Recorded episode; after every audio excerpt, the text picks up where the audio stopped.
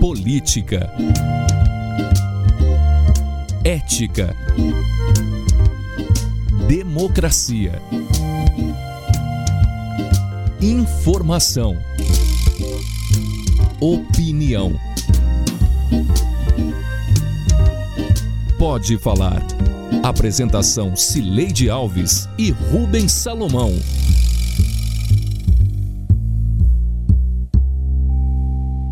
Oi, gente.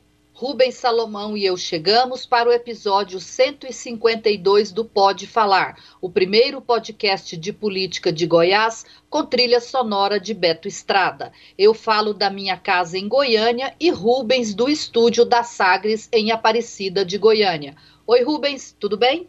Oi, Sileide, tudo bem? Um abraço para você e a todos que estão nos acompanhando aqui em mais uma edição. Vamos que vamos, Sileide.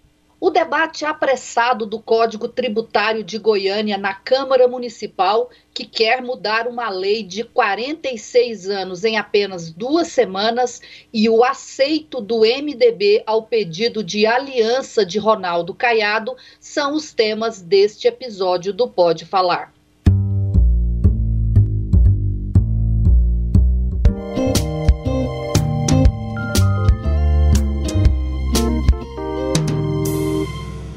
Código Tributário de Goiânia chegou à Câmara no dia 8 de setembro e, nesta sexta-feira, apenas uma semana depois, foi aprovado em primeira votação pelos vereadores. O projeto tem 187 páginas, 386 artigos, dezenas de tabelas e muda todos os tributos: IPTU, Imposto sobre Prestação de Serviço e todas aquelas taxas que a gente paga para a Prefeitura de Goiânia.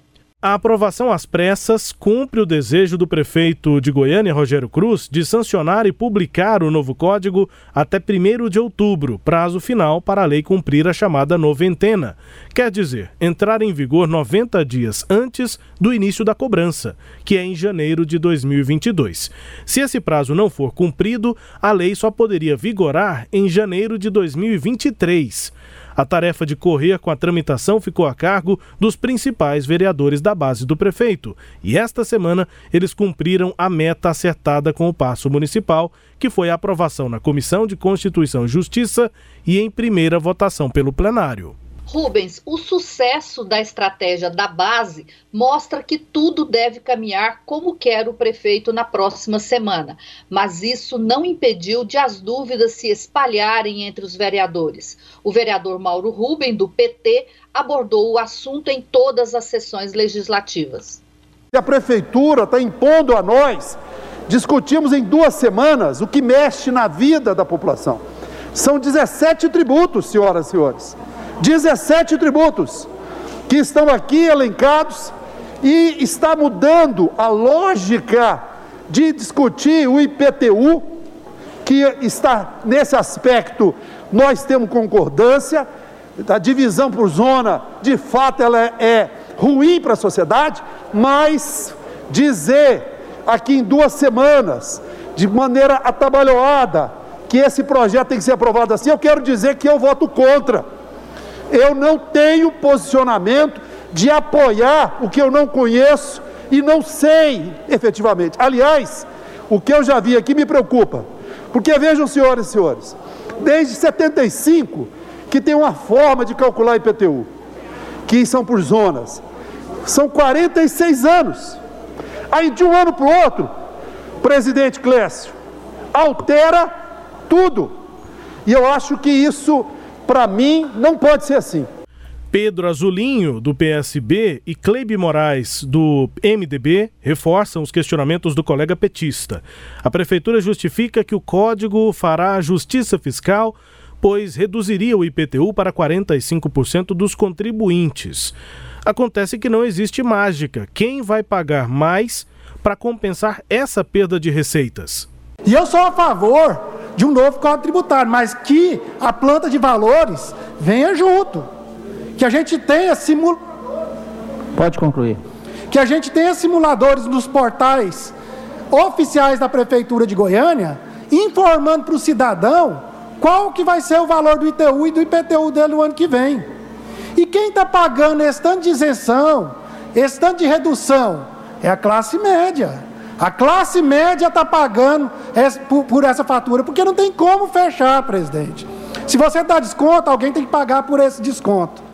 Cleibe Moraes se absteve de votar na CCJ. Mauro Ruben e Pedro Azulinho foram os dois únicos votos contrários ao projeto.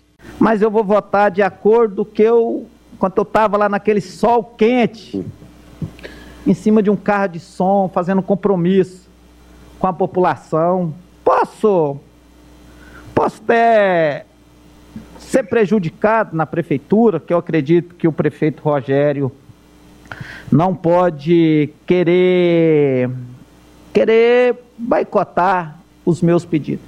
Mas se for, eu também já estou preparado. Não vou ficar aqui lamentando. O primeiro time de defensores do projeto na Câmara é formado pelo presidente Romário Policarpo, seus colegas de mesa diretora Clécio Alves e Anselmo Pereira, além dos vereadores Henrique Alves, Cabo Sena, Juarez Lopes, Lucas Quitão, Bruno Diniz, este autor do parecer favorável ao projeto na CCJ, Leandro Sena e Sabrina Garcês. Um detalhe curioso: a vereadora Sabrina foi uma das responsáveis por segurar a votação do mesmo projeto, mesmo código, na legislatura passada, quando ela liderava a oposição ao então prefeito Iris Rezende. Agora, ela mudou completamente de opinião. Eu não entendo quando alguns vereadores sobem na tribuna e falam que não tem tempo de debater um projeto. Lembrando que o prefeito Rogério Cruz tomou posse efetivamente da prefeitura final de abril, início de maio, e desde então essa comissão se debruça para fazer análise do Código Tributário, para que a gente entregue à população de Goiânia o melhor resultado possível. Agora, criar mais uma fórmula de passagem, dificultar, criar burocracia para a população de Goiânia, não entendo. Eu não entendo como que um vereador vai vir aqui e defender, vereador Léo José, que a partir de janeiro de 2022, que ele não vá defender que quase 50% da população vai ter redução de IPTU. Como assim? E se a gente for falar de um aumento mínimo de menos de 20 reais por mês no boleto do IPTU, a gente está falando em quase 90% da população de Goiânia. O projeto de Iris Ezende chegou à Câmara em setembro de 2018. Presidente da CCJ na época, Sabrina só colocou o projeto em votação em julho de 2019, numa sessão tumultuada que acatou 56 emendas de mérito. Essa ação levou Iris à devolução do projeto. Agora, a apreciação do projeto na CCJ demorou apenas uma semana e foi aprovado sem emendas. A próxima parada do atual Código Tributário vai ser a comissão mista, presidida pelo vereador Cabo Sena, da tropa de choque da Prefeitura. Hoje, os pobres pagam para os ricos. Hoje é assim, e todos os vereadores que sabem disso. Quando o código veio, ele veio para corrigir isso. Se o cara está ganhando muito bem, está rico, vai pagar em decorrência daquele, daquele ganho dele. O prefeito Rogério Cruz é, decidiu, Rubens, que ele tem que ter esse projeto aprovado neste ano, porque ele acha que ele precisa aproveitar o primeiro ano da gestão. Ano que vem já é ano eleitoral, e aí começam aquelas coisas naturais de desgaste de, de relação é, de base é, com o prefeito, então que ele não teria dificuldade em aprovar depois. Daí que tanto ele quanto o principal coordenador político dele, que é o secretário de governo, o Arthur Bernardes, é, fecharam questão. Né, o projeto precisa ser aprovado nesta semana. Nós vimos aí, você citou os nomes dos vereadores que estão trabalhando diretamente nessa aprovação, e agora eles têm um desafio grande para a próxima semana. Primeiro, convencer os vereadores é, de que as mudanças não serão problemáticas, um, um, mesmo aqueles que vão votar a favor, porque tem acordo fechado com o passo, né, e eles não vão é, é, romper esse acordo, mesmo esses vereadores ficam inseguros. Afinal de contas, quem garante para eles que lá em janeiro de 2022, quando as pessoas começarem a receber seus IPTUs, elas não ficarão surpresas com os valores.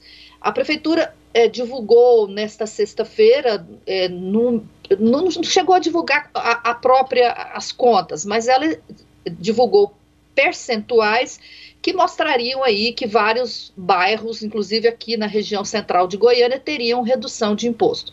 Mas, Rubens, o grande problema é esse. A prefeitura abre mão de recursos, mas alguém vai pagar por ele.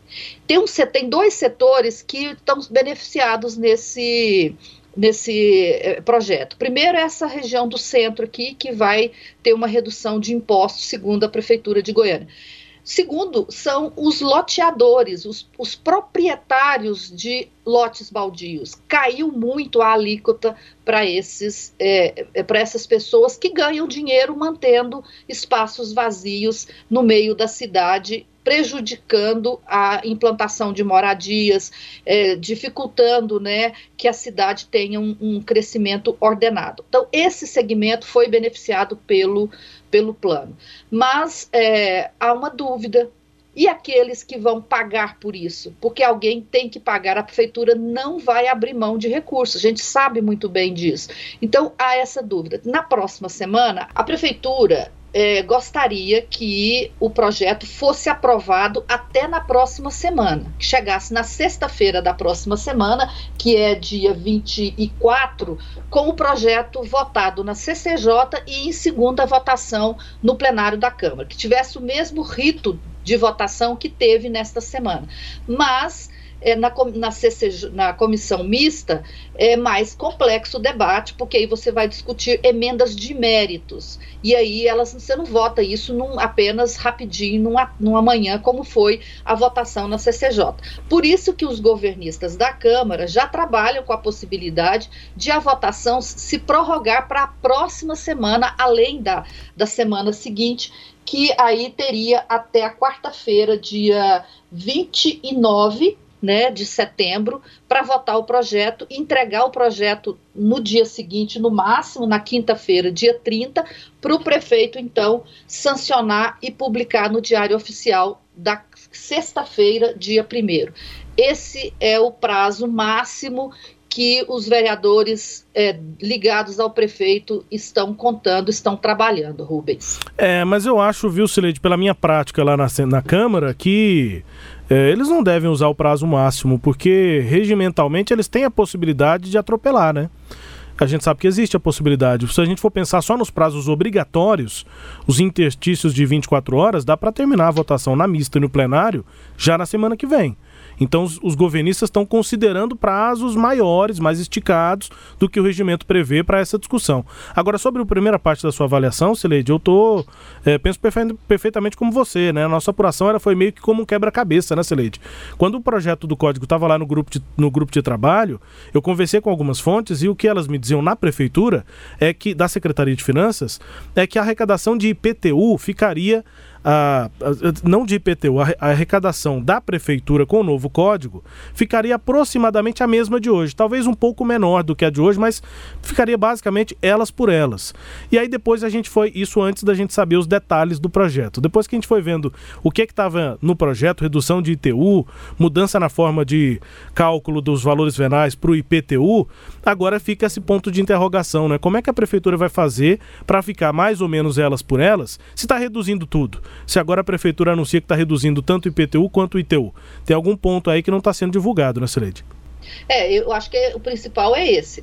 A, a, a prefeitura vai é, contar com um aumento de, de recursos de um grupo de contribuintes. Uhum. E pelas, pelos tributaristas que eu ouvi, Rubens, quem vai pagar essa conta são os, os moradores da segunda zona hoje, chamada hoje segunda zona eleitoral, que pega Jardim América, Nova Suíça, é, Setor Bueno, né? Esses é, bairros tendem a pagar mais imposto. E aí um cálculo que foi feito por dois tributaristas com quem eu conversei ambos fizeram separadamente os cálculos e eles coincidem. Eles calculam que esses moradores é, é, desses bairros vão receber reajuste com até 70% de aumento do, no ano de 2022 em relação a 2021.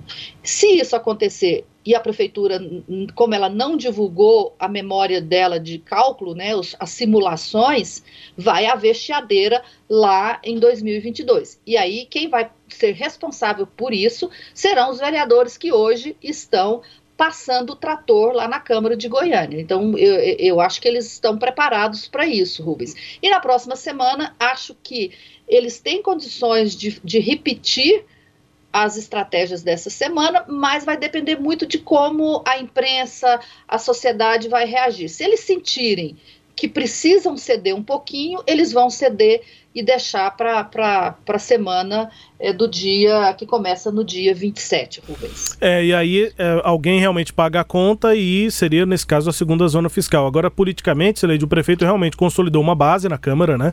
Ele não tem possibilidade de não aprovar o Código Tributário, é o que a gente percebe lá. Leitura, inclusive, do nosso Samuel Straioto, que está lá diariamente, né, acompanhando as discussões.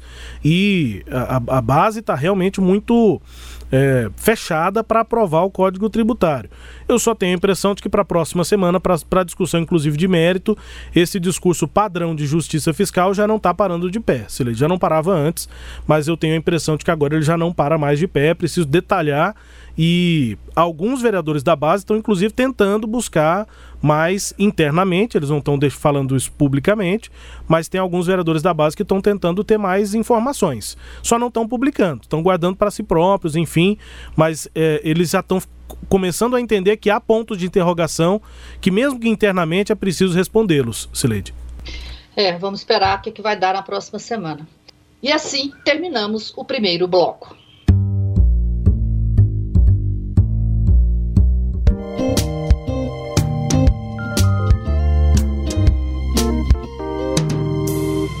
Menos de um mês depois de receber a visita do governador Ronaldo Caiado em sua sede em Goiânia, o MDB anunciou nesta quinta-feira o que já era de conhecimento público. Aceitou o convite para integrar a chapa majoritária na eleição de Caiado em 2022. É, esse é um processo de uma formalização política, mas não de uma formalização estatutária, porque essa formalização ela só acontece na convenção eleitoral.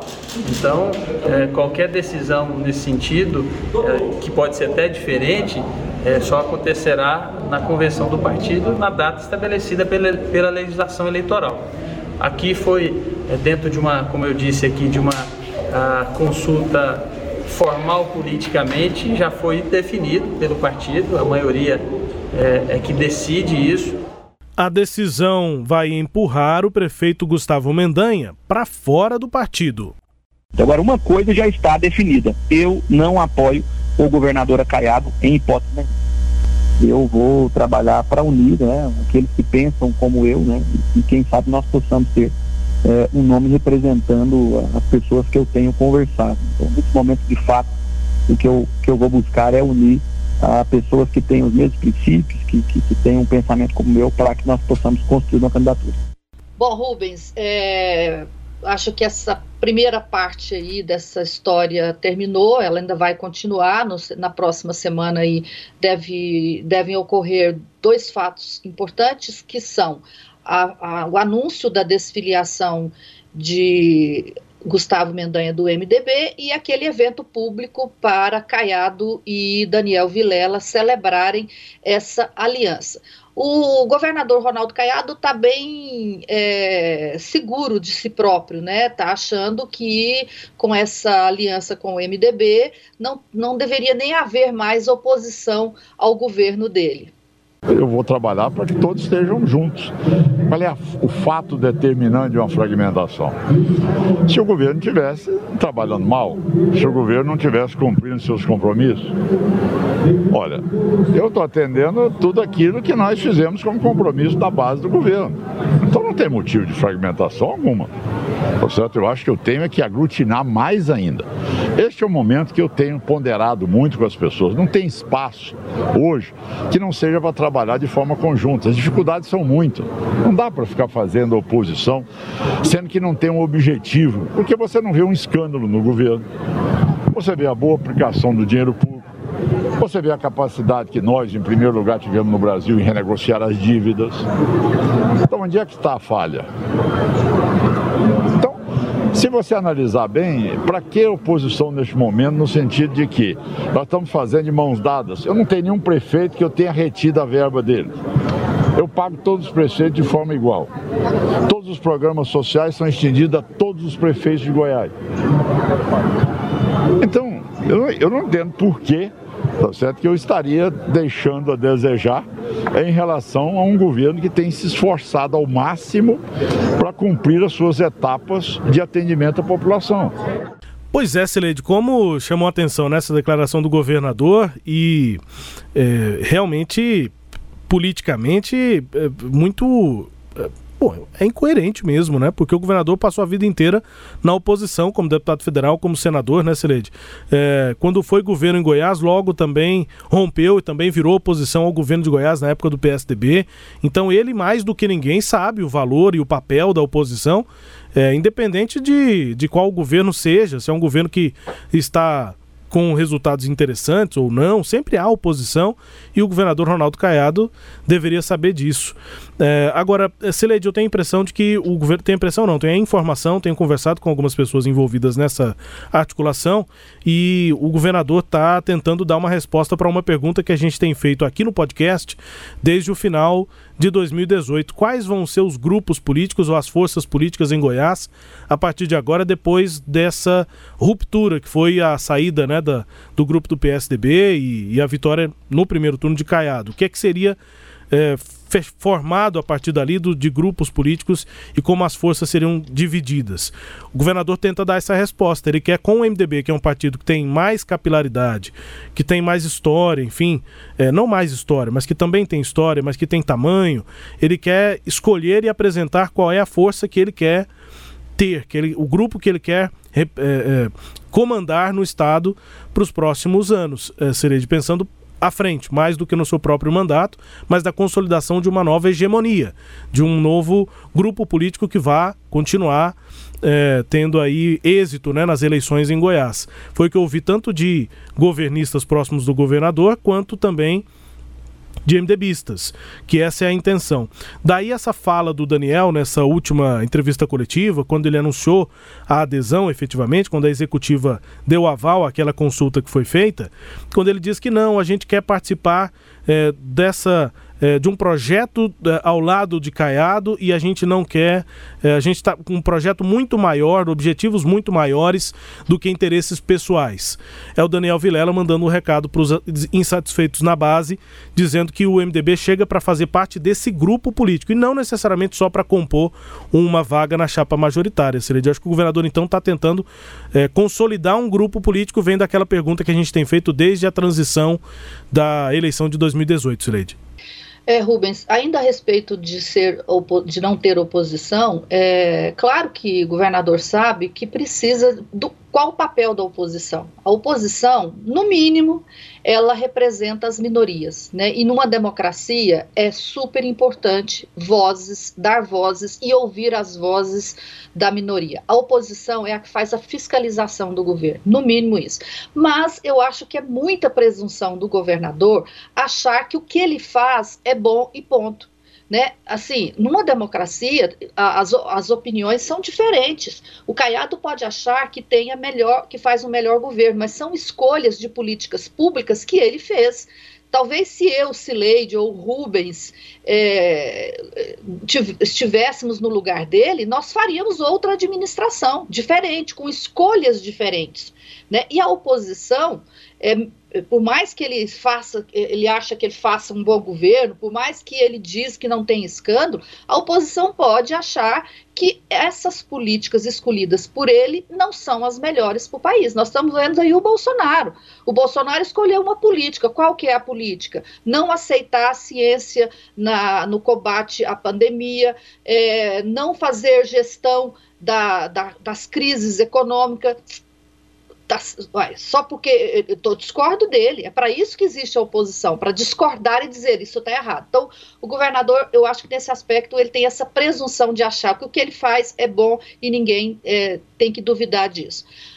Passando para essa segunda questão, sim, eu concordo com você. Nós estamos agora vendo o, o final daquele, daquele grupo, daqueles grupos políticos né, que conduziram a política goiana neste início de século XX do século XXI e, e, veremos agora a formação de novos grupos políticos. Né? Antes nós tínhamos aí o antigo M, é, PSD, que virou MDB, o, que, é, o grupo que se organizou em torno de Marconi Perillo, as oposições a ele, quer dizer, tudo isso predominou durante este, estas primeiras duas décadas do século XXI.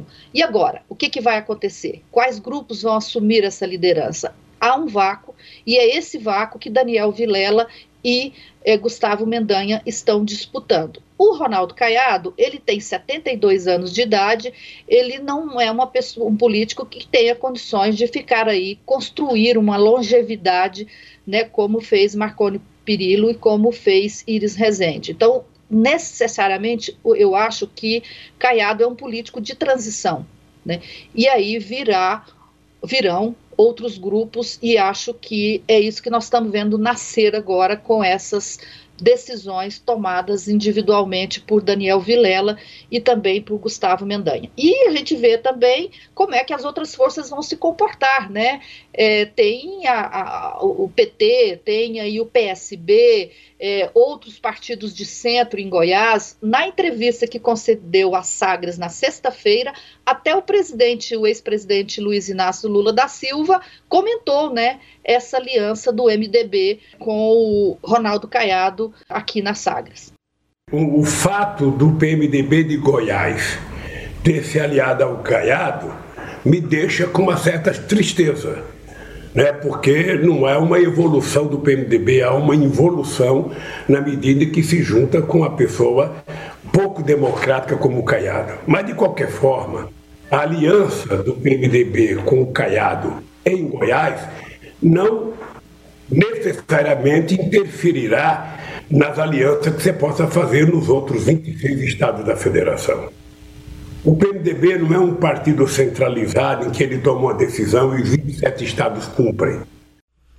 É, eu achei interessante, Celede, essa tristeza né, do, do ex-presidente Lula. Diz que ficou triste com o MDB fechando uma aliança com o é, não democrático Caiado, né? Foi, foi o que o, que o Lula disse, é, porque ele tem relação histórica aqui com algumas lideranças do MDB, né, como Iris Rezende, como tinha com Maguito Vilela, Maguito era muito próximo, né, enquanto era prefeito de Aparecida de Goiânia, muito próximo das gestões do PT é, e sempre mantendo relações ali. E, e agora o MDB, que é um partido muito considerável no seu tamanho, na estrutura, foge aí de uma possível aliança na oposição aqui em Goiás. É, mas é, acho que o, o ex-presidente Lula tem uma expectativa alta em relação à capacidade de articulação dos petistas aqui em Goiás, né, Celede? Nas últimas eleições eles têm ficado isolados. É, o PT em Goiás nunca foi do primeiro time do PT nacional, né? Ele, no início, ele ainda conseguiu é, apresentar algumas lideranças com um pouco mais é, de força política, mas eu acho que agora o PT está tá muito perdido. O Lula até citou a, a, a deputada Adriana Corse, que é filha de um político que ele conhece. Então, ele conhece a Adriana Corse desde criança, porque ele venha, quando ele vinha a Goiás na década de 80, era o Darcy, que era o principal nome do partido, e ele se hospedava muito com o Darcy. Então, eu acho que o PT de Goiás é, vai precisar de se unir a outras forças do campo dele para conseguir ter um peso político. Do contrário, vai ser traço na disputa em Goiás. Vambora, Rubens. Bora, Silei. Diante só uma observação, fica a expectativa para essa semana, porque Gustavo Mendanha vai anunciar a desfiliação e a gente vai provavelmente nessa semana que entra ter mais indícios aí do que parece ser um ponto central da oposição, né? Mesmo considerando outros partidos, o próprio PSDB, Gustavo Mendanha parece ser um ponto central da oposição a partir de agora. Assim como é caiado na base, parece que Gustavo Mendanha vai centralizar as atenções da oposição depois da definição do MDB.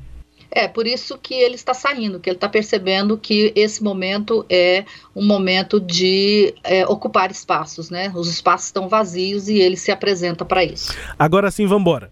Bom, Este episódio teve áudios da Rádio Sagres, da TV Câmara Gim e da Rádio Alvorada de Quirinópolis. Confira o Pode Falar todo sábado às nove e meia da manhã na Rádio Sagres, no Sagres Online, no aplicativo da Sagres, no SoundCloud, no Spotify, no Google App no Deezer e no Castbox. Siga o Pode Falar em seu tocador de podcast preferido e receba um episódio novo todo sábado. Tchau, Rubens. Tchau, Sileide. Até a próxima. As semanas vão passando e as coisas vão esquentando. Até. Até. Tchau, tchau. Apresentamos Pode Falar com jornalistas Cileide Alves e Rubens Salomão.